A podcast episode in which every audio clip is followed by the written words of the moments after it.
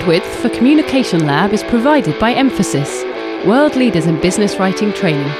For free resources and course information, go to www.writing-skills.com.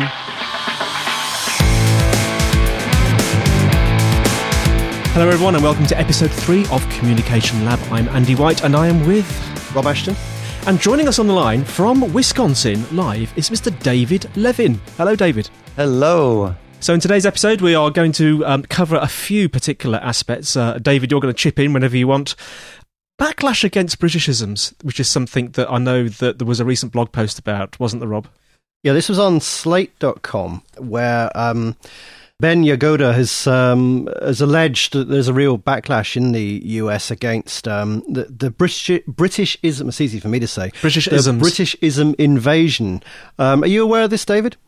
I am not. that was news to me. No.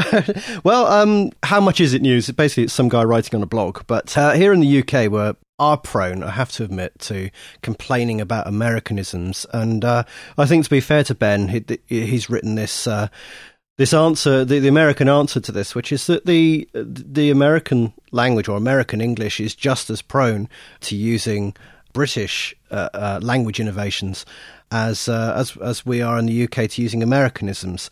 Uh, and he cites examples like instead of saying to disappear, people are now saying uh, more often went missing, which is something we, we tend to use in the UK.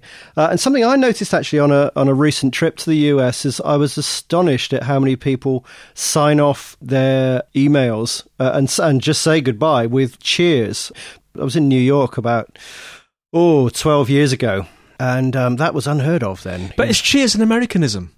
I thought it sounds very British to me. Right. Cheers. Che- well, it, that's that's the point. That's Okay. the point. Yeah, it, it is. A, it is a British thing to say to say cheers for goodbye. Yeah. as well as you know when when you're raising a glass. Um, but it's, that's pretty common now, isn't it, David? I am seeing that more and more, and it's funny you mention that one because I I'm always surprised by it a little bit. I see it in email sign-offs primarily, I guess. But I've got another good friend of mine. All of a sudden, all of a sudden, he's been signing off his emails, and this guy's from Minnesota. We're both Midwesterners. His signatures now say "grazie." It's become continental. Well, I don't know if he went. I don't know where that came from. I haven't asked him yet. I work with somebody who who always uh, signed off with "ciao," you know, and this guy was, Yeah. you know, th- this this this, this guy would was a, a redhead who would who was covered in freckles and would burn in the middle of in Ah. the middle of a British winter, and you, you know, he'd- you know, he was from nowhere near Italy, and he'd still say "ciao" when he said Is goodbye. it spelled so- correctly, Rob? The oh, proper. spelled, it, well, what he was saying. C-O-I, uh, whatever? C-I-A-O, is that right? yeah, something like that. Yeah, not just C H O W. No, no, As in not chow the mein. Yeah, yeah, no, no, no, no. Anyway, um, My so- my grazie friend doesn't spell that correctly. How does he spell it? He, he leaves the e off the end. There's an e on the end, right? Grazie. I think, I think Oh, there is. yeah, Yeah, yeah, Does he yeah. just Yeah, put an he's eye a- on the end. It's just TZI. All right. oh, he's gonna. Is there a T in it? I don't know, probably. Yeah. Anyway, anyway. Oh, right. Um, Maybe there's no. yeah, right, yeah. C-I-E. Oh, yeah. I missed that part. Okay, so the interesting thing is, David, that the, you are not aware of any backlash against Britishisms. I feel like a court judge saying that. Uh, no, I'm absolutely not aware of it. I will say, uh, reading the piece, it seemed to me that when they dug down even on the, you know, the British backlash against Americanisms, what it really was was just tired cliches. And I wouldn't, I, like I say, I have no impression of people responding, uh, reacting to things because they're British, you know. But there are some things in that list where I thought, oh yeah, I don't really like that one. Like for example, wait for it. I just hear that all the time, so I'm just tired of it. So it just strikes me like like cliches you're tired of. So there may in fact be some things that we imported from you that we've gotten tired of, but I, I have not heard that link that we're tired of them because of their source. Yeah, sure. At the end of the day, it's all about cliches. Sorry. Yeah. um, it, you know, I was talking about uh, talking uh, to a, fr- a French friend about about this yesterday, and we were just saying that i language surely is just fluid, and um, in this age now of, of global communications, Oh, yeah. surely language is just a, you know English is just like any other language; it's changing the whole time.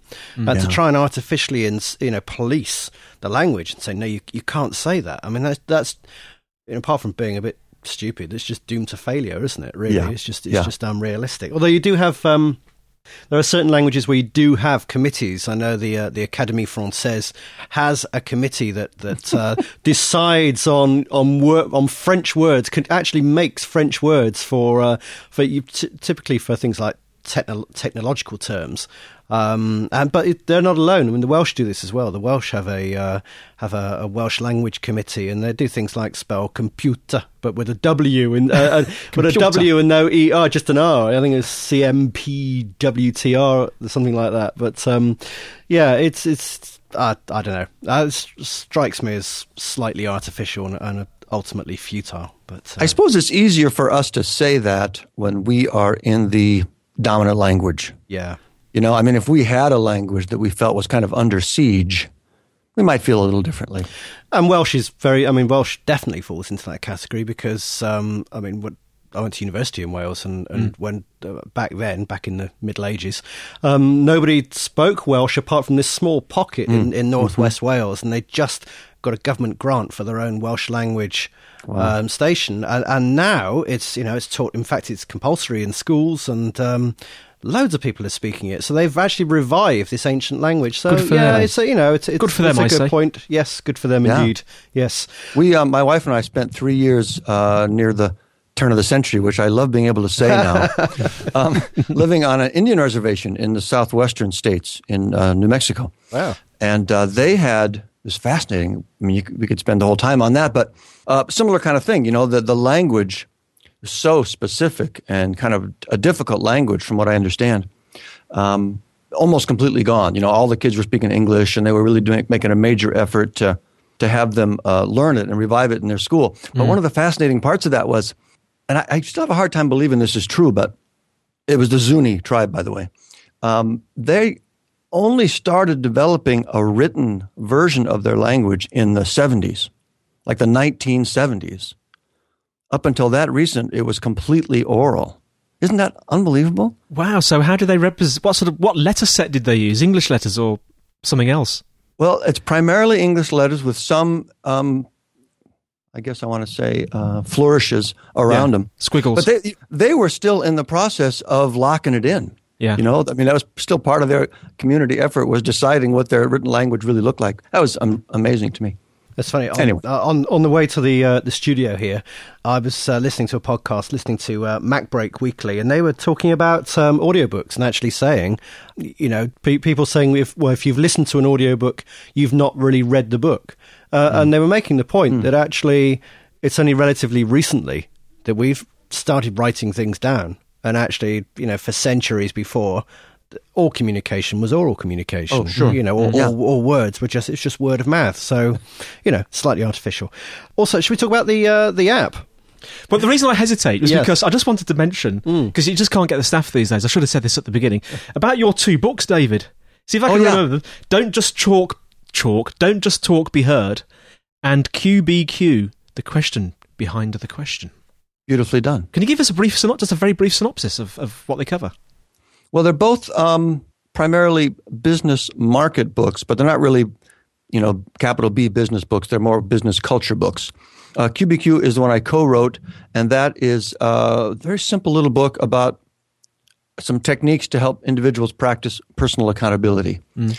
Um, but it's an interesting thing because it does kind of tie into what we're talking about because it's very much language based, meaning um, it, it identifies that when people are in this kind of a victim thinking, procrastination, blame mindset, you can identify that by listening to some of the questions they're asking or that they're asking themselves. Like, for example, you know, why is this happening? When is somebody else going to take care of that? Whose, you know, stupid idea was that?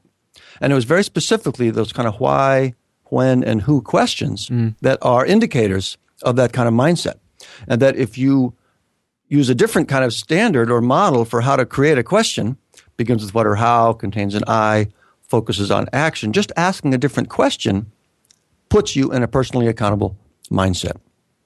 So it's a really simple language based thing that's really uh, made a big difference for people. And that's been a very successful book. And then my uh, book, Don't Just Talk, Be Heard, is more the workplace communications piece.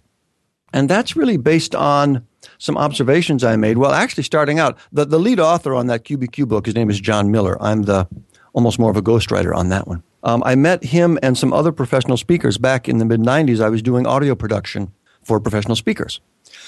And I started to notice that there was a difference between the person I would get to know working side by side on their project and the person, uh, the impression they would give me as a speaker from the platform. Mm. Uh, in other words, I would like them less during their presentation than I would in person. And that was just a really intriguing thing to me. So I started to, you know, to dig into what specifically were they doing to give me those different impressions. And I started to get some ideas on that. And I started to work with the various speakers on how to, wow, you know, undo that. And it just really made a huge difference for them. So the book ended up being, well, first let me say that all that work initially tended to be individuals, um, you know, managers, executives, speakers. And, uh, but there started to be some things that I would say to everyone, common, you know, problems that pretty much everyone was doing the same thing. So that's what uh, Don't Just Talk, Be Heard ended up being. It was the, the things I, I ended up saying to everyone, the things I thought everybody should know about ways they were hurting their effectiveness. Powerful stuff. I mean, if you can mm, sort of um, choose your words correctly and present yourself uh, in a way that people like you, that's tremendously powerful, isn't it? Tremendously powerful. And the thing that really struck me in it was you know, whenever I was working with someone, it was within a, a, work context. It was like, I want to be a more effective leader or I want to, you know, make more sales or whatever their role was. But the real impact of it ended up being that it really transformed their just sense of self. Mm. They, they felt completely differently about themselves as people, about their place in the world, just for having closed this, what I call the communication gap. And, and it, it's kind of counterintuitive at first, but the more I thought about it, it was, um, you know, this sounds a little esoteric, but you know, we go through our lives, we kind of just put ourselves out there the way we do. We do it very instinctively. We just present ourselves the way we do. And what, what gets reflected back to us is never quite what we thought it should be. You know, we know who we are, we know how much we contribute, we know what kind of a caring person we are. And the world just doesn't seem to, I don't know, we don't think in those terms. But it just, this, like something's getting lost in the translation as it comes back. Well, what's getting lost is that the rest of the world isn't really seeing who we really are. They're only seeing this lesser impression we're giving. Mm. So that's what's getting reflected back. And so when we start to close that gap and start, the people in the world around us start to really get who we are, all the goodness that we are, now we start to get reflected back more directly from that. So it, it really just transforms every aspect of our uh, our lives. Without anyway, getting, that was sorry. I mean, without getting too far into it, I mean, it's um, sorry. No, no, because this intrigues me too. Mm. Is it is it partly because people feel that they need to be someone other than themselves? When you know, it's like it's kind of an expectation thing that people people think, well, I'm expected to be like this. Um, maybe they start modeling themselves on someone else, and and and you know it's a deeper issue really of of how unless you're true to yourself, you're you're never going to get any you're never going to get anywhere. Mm. Is well, is that fair?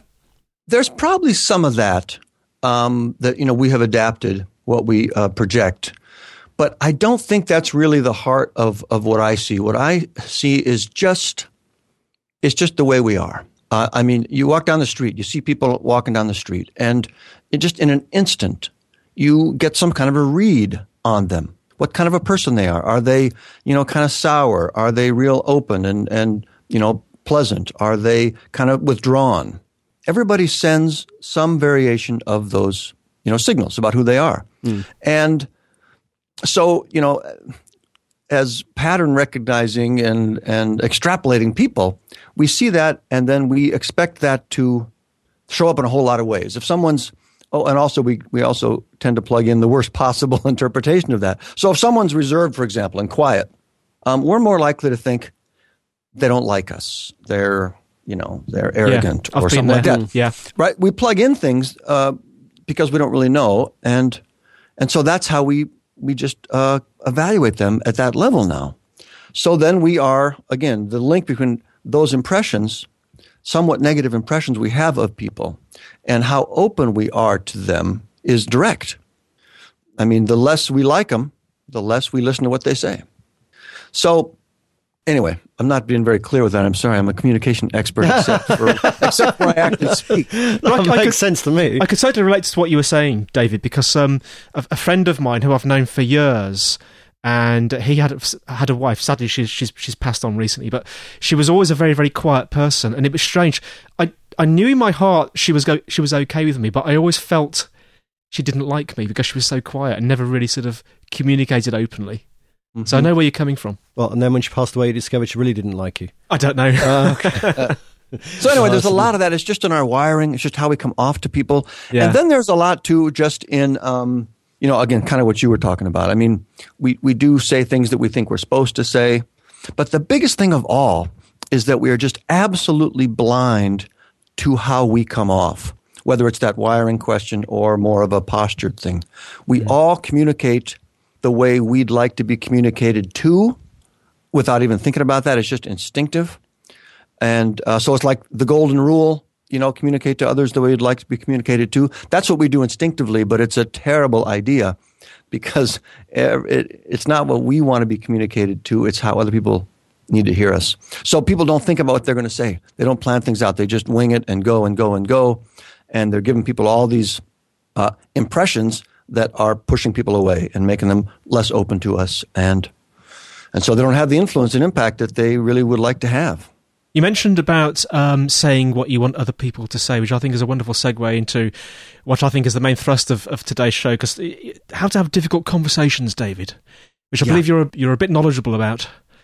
Well, thank you for saying that. I meant that in a positive way. It didn't come across. My, that was my Britishisms yeah, coming bit, out, wasn't it? You see, a bit. Yeah. It's all about damning with faint praise. Yes, That's yeah, not, yeah. Hey, Harry, you're a fantastic expert on this like area, to David. overstate things. yeah, take that. You know, a, I do have a, a section in my programs um, where I talk about it, and I mean, I give people a just a little guidance on how to really how to open the conversation, how to kind of plan out what you're going to say to start one of these tough conversations. And uh, I mean, there's a lot of stuff in the program, but this is the one that people really seem to latch onto the most. So, and I had a nice little webcast the other day on it, and people seem to like it. So maybe I, I don't know, maybe I've got a couple things to say on the subject. I'm sure you have. Just before we dive into it, the definition of an awkward, I say that's my word, awkward, a difficult conversation. Presumably, it's like things like sort of firing someone or asking for a raise or things like that. I think those definitely uh, fall into the category. For me, the definition isn't anyone that you you're you're dreading having. Mm. You know, if if if you really don't want to have the conversation, then that's it. So it could be. You know, I think the ones I deal with mostly directly are uh, a manager or a supervisor having to talk to a direct report of theirs. But it could also be a, a presentation. It could be, I, have had some conversations with salespeople and, and, a customer where things have kind of, you know, gone bad. I don't get into the, uh, at least in my, in my work, I don't get into the relationship and family stuff. That's a little, yeah, uh, yeah. outside of my realm. So have you got some tips for us then, David? Yeah, sure. Um, the main thing I offer, and by the way, credit where it's due, this is a modified version of uh, something I actually originally came across in a book called, originally enough, Difficult Conversations. Um, but it's just it's a it's a four step guideline outline really for just how to open the conversation. Mm. And I say four steps, but it's really just almost like four sentences strung together into an opening. Uh, and the four steps, so I'll just give them to you real quick: uh, observation, concern, enthusiastic vision, and hand it back. Mm. Observation, concern, enthusiastic vision handed back. Observation is you just want to start the conversation by stating an objective, observable fact. Uh, for example, this is the third time this month you've been late. It yeah. really needs to be something that's not debatable. If there's if if there's any way the other person could challenge it, then it's not observable. That's really critical. Because if you do say something that's debatable, that's where the conversation goes. You end up debating your opening statement rather than talking about what you need to talk about. Yeah, it becomes a game of tennis then, doesn't it? Backwards and forwards. Exactly. Yeah. Exactly. And you know, they they get on defense and the conversation just goes nowhere. So you start start with an observable fact. Then concern. Concern is you know, looking forward, why is this a problem? What might be bad if it continues? So you started out with third time you've been late. Uh, my concern is, well, two actually. One, we're not going to hit the deadline. Uh, two, worse, if it continues, it might even mean, you know, you, it's the wrong position for you. You can't stay on the team. So just a real simple sentence. What are you concerned about it? What might it mean? Then enthusiastic vision is the flip side of your concern statement. You want to really tie these two together you know, it could mean this, but it also could be this if it went well. So, for example, um, you've just finished saying, you know, it might mean you couldn't be on the team. So I say, no, I don't think it needs to be that way. I think we can still, you know, get it done on time. I think you can be a great part of the team. I certainly want that to be the case. Mm. So again, you're, you're stating your positive vision for where it could go. And then hand it back, you're just inviting them to comment. And it's really important here. Don't be making a suggestion. You're just saying, you know, but like I say, I do have some concerns. I wanted to let you know about that and see what you, you know, what you thought about the situation, basically. So that's really it. So you tie it all together just real quick. It'd be like, you know, Andy, I got something to talk to you about. This is the third time this month you've been late. Uh, my concern is, well, first we're not going to hit the deadline, but worse than that, if it continues, it might even mean you, you know, you can't stay on the team. Mm. Now, I don't think that needs to be the case. I mean, I, I, I, think we can make it. I really think you can be a great part of the team. I want that to be the case. But like I said, I've, I've got some concerns, and I wanted to just let you know about that and see what you thought. So those, so, so that's that, really it. So those four, st- those four categories, then the four, the four steps, the, the, the labels for them: observation, observation, concern, enthusiastic vision, hand it back, hand, it back. Yeah, yeah, yeah. yeah.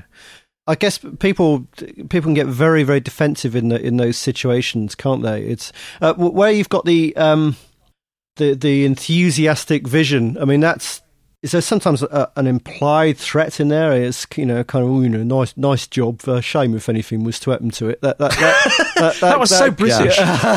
that kind of thing. Yeah. nice job. Yeah. Nice job. But be such a shame if uh, such a shame something happened. So so that wouldn't be the right approach then, really.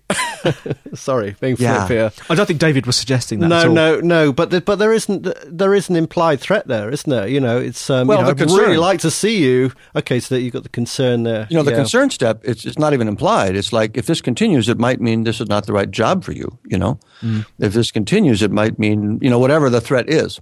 Yeah. And, but again, the thing that makes this work is that it's not actually a threat.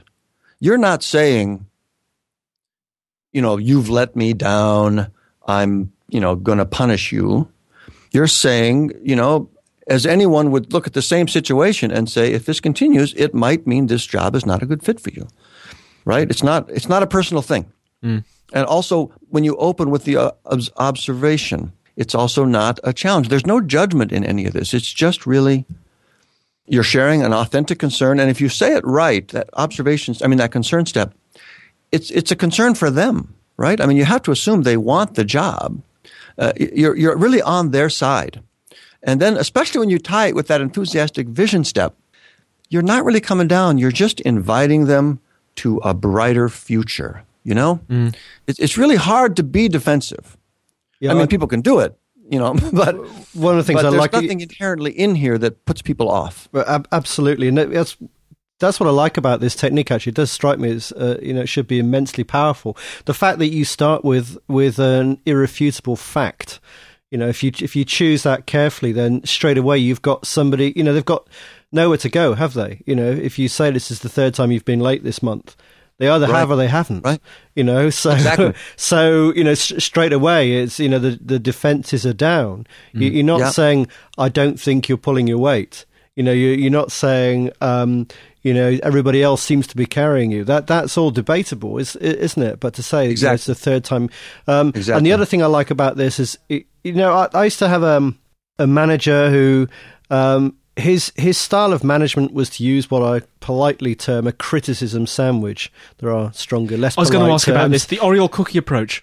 You go mm-hmm. on, go on. The, yeah, the Oreo cookie. Yeah, because I was wondering what you felt about these, David. These sort of quote unquote traditional methods where you say something positive, then you say the negative, and then you finish off with something positive again. Are they sort of out of fashion these days, or? You know, it always depends on the individual situation. Um, I do think it's it's important to, if you've got something tough to say, you you definitely want to start with something that gets them open to that Mm-hmm. I mean, one of the things I talk about, I, have never heard the Oreo, but it's the same kind of thing, really, is um, lead with the relationship. So no matter what you've got to talk about, let the beginning of it be something, some kind of human connection.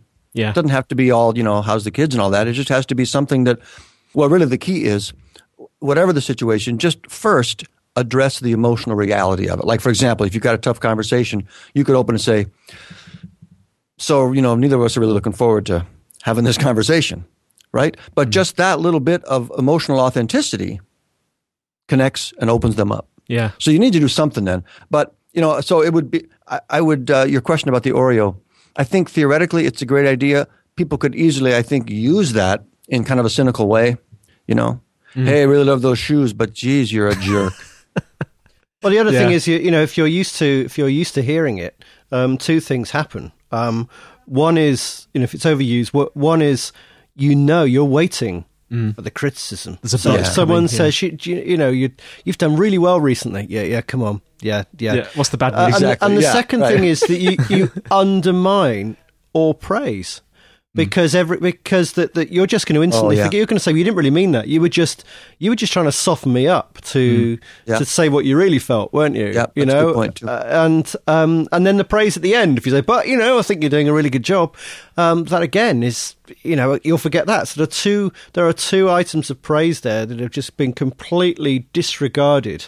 Yeah. Um, and that, and that I think if you disregard praise and and you start to become quite quite skeptical and quite cynical about those things, um, then that could be the beginning of the end of a of a a good management relationship, couldn't it? Because you could say, oh, you know, the only time she ever uh, gives me any any uh, Yeah. positive uh, input is when she's just about to criticize me, or when she's just criticized. But I me. think when you're Yeah. auth- like like David, you said uh, a few seconds ago, authenticity. I think if you praise in an authentic way, where you can, you really are talking from your heart. Like I appreciate the way you did this, or that Yeah. it's like it's like the visionary bit at the end you were talking about, where you see a positive vision.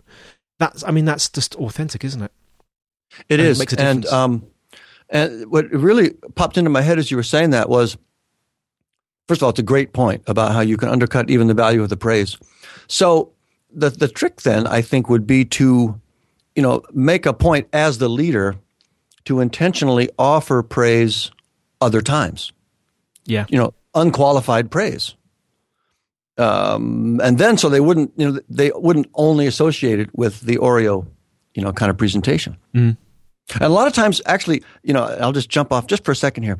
I talked earlier about how um, some of the stuff, most of the stuff that I look to with my Don't Just Talk, Be Heard stuff is based on kind of wiring and just how they come off. And so the solutions for that, a lot of times, are not just to say, you know, next time you have a meeting, do this. Um, or a difficult conversation, do this. It's really more like if people have a general impression of you that you don't really care about us, for example, because, you know, for example, one of them is always the only time you praise us is when you're about to, you know, whack us on the head. So they have they they formed this general impression of you. So then you have to strategize doing some things differently over a period of time to change their baseline impression of you. So it's not based. It's not. Uh, your effort is not directed to individual conversations. It's more a larger strategy to communicate differently, to let people see you as a different kind of person. And once they do that, then you can get away with some of these little faux pas. Yeah. You know, it's like you got this cranky uncle, right? And everybody, everybody who meets them first is like, God, what's wrong with that guy? Jeez, he's just such a jerk.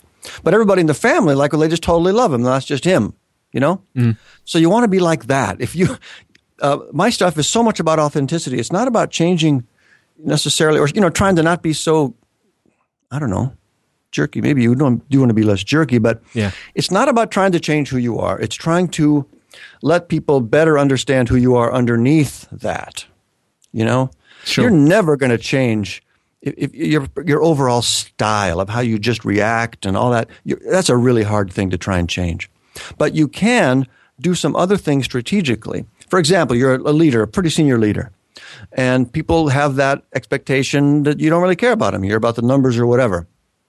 Well, so then in your presentations to the group, you start doing a better job of lifting up individuals, mm-hmm. speaking about them directly, specifically talking about the emotions. You know, I was talking to Betty the other day and she told me this great story about how she kind of went above and beyond with a customer. And she said, I just totally loved that. But I especially loved, you could just tell as she told it how great she felt about it. Mm. So they start to talk like that, right? And the impression people get is, you know what? I guess, I guess they're actually, they kind of get it. They kind of understand us emotionally. They, they seem interested in people and what's important to them. And now their baseline impression of you changes, and now everything else you do just kind of, they're more open to everything else you do. I mean, you just got to Anyway. be you just got to be yourself, haven't you? And you know, there's and there's room. You know, there's room for all these different personalities. Just Yeah. if we were all the same, it would just be be dull. But, Well, I think it's about time we moved on, Rob. A couple of quick announcements before we wind up. Yeah, I've just Wrap up? Yeah, I've just got one actually. Um, before we disappear, before we go missing. If you're listening to this um, on our um, our publication date, then there's still just a, a bit of time. Just a, a shameless plug actually for uh, webinar. Um, which is called uh, How to Supercharge Any Sentence in 60 Seconds. Now, this is the first time that at, uh, at Emphasis, who I work for, this is the first time that we've ever put part of our most popular course, High Impact Business Writing, into a, a, a web based seminar. Um, the idea being that you never really get these techniques, you never really understand them unless you try them. So, 45 minute webinar, um, completely free, um, uh, and there's still, still just about time to register. Just go to writing-skills.com and, and follow the links and, uh, and sign up if that interests you. Fantastic. Sounds great. So, David, thank you so much for joining us from Wisconsin. My great pleasure, guys. Thank you for having me. It's really fun. And it's goodbye from me, Andy White. And from me, Rob Ashton. Thanks. Goodbye. See you later. Bye bye. Thank you for listening to this podcast. Communication Lab was brought to you by Emphasis Business Writing Trainers. Sign up for free training at www.writing-skills.com.